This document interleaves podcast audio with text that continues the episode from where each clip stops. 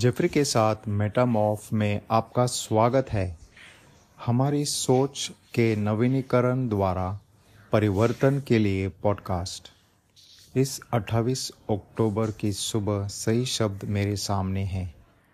भजन संहिता 118 आठ में लिखा है, मनुष्य पर भरोसा रखने से ईशु की शरण लेना उत्तम है।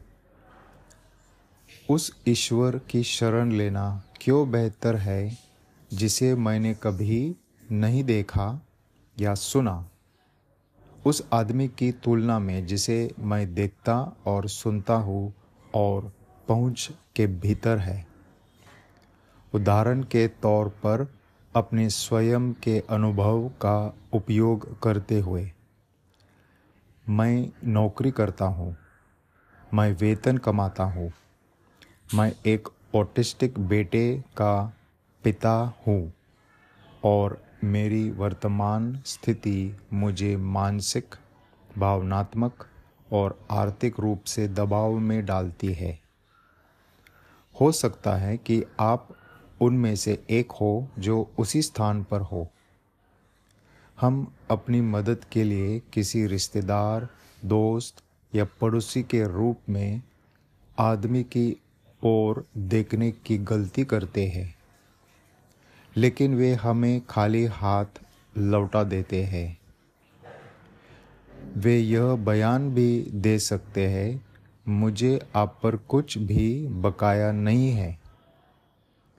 मनुष्य पर भरोसा रखना पुराने आदम स्वभाव का काम है।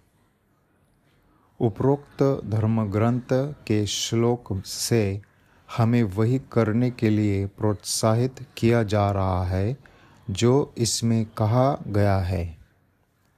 यह उसी ने लिखा है जिसने इसका अनुभव किया है। मेरा मानना है कि यह कथन कोई व्यक्तिगत राय या सिर्फ़ एक अच्छा विचार नहीं, बल्कि व्यावहारिक सलाह है। यह आध्यात्मिक सत्य है। इसीलिए यह शास्त्रों में दर्ज है। यह वही है जो आध्यात्मिक विचारधारा वाला व्यक्ति तत्परता से करने के लिए तैयार रहेगा। चूँकि हम स्वतंत्र लोग हैं, हम मसीह में शरण लेना चुन सकते हैं। यही वह दृष्टिकोण है जिसके अनुसार सदैव जीना चाहिए। इससे कभी भी बाएँ या दाएँ मुड़ना नहीं चाहिए। यदि हम वास्तव में विश्वास करते हैं कि ईसा मसीह वही है जो वे है तो हम ऊपर से मदद की उम्मीद कर सकते हैं। प्रभु यीशु ने कहा, परमेश्वर पर विश्वास रखो। यह हमारी सोच और भावना के अनुरूप हो भी सकता है या नहीं भी। इसलिए हमें ईश्वर को यह तय करने देना चाहिए कि वह कब और कैसे हमें हमारी मुसीबत से बाहर निकालता है, चाहे वह कुछ भी हो। इसके लिए विश्वास और धैर्य तथा ईश्वर की इच्छा पूरी करने की आवश्यकता होती है। यानी मामले की प्रकृति के अनुसार जो भी आवश्यक हो।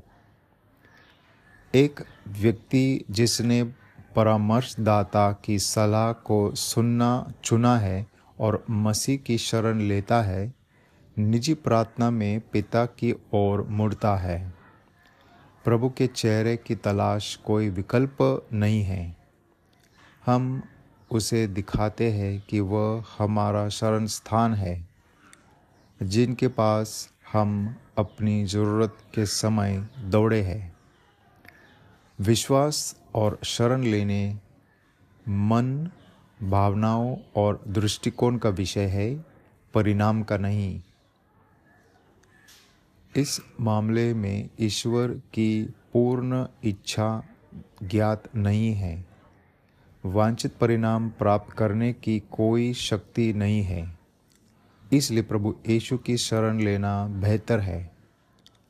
उनमें द बदलाव लाने की ताकत है।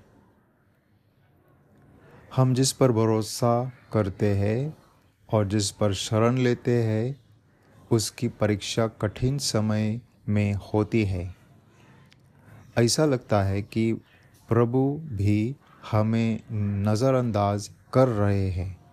मदद के लिए हमारी प्रार्थना अनसुनी और अन, अनुत्तरित लगती है। यह बहुत निराशाजनक और दर्दनाक है।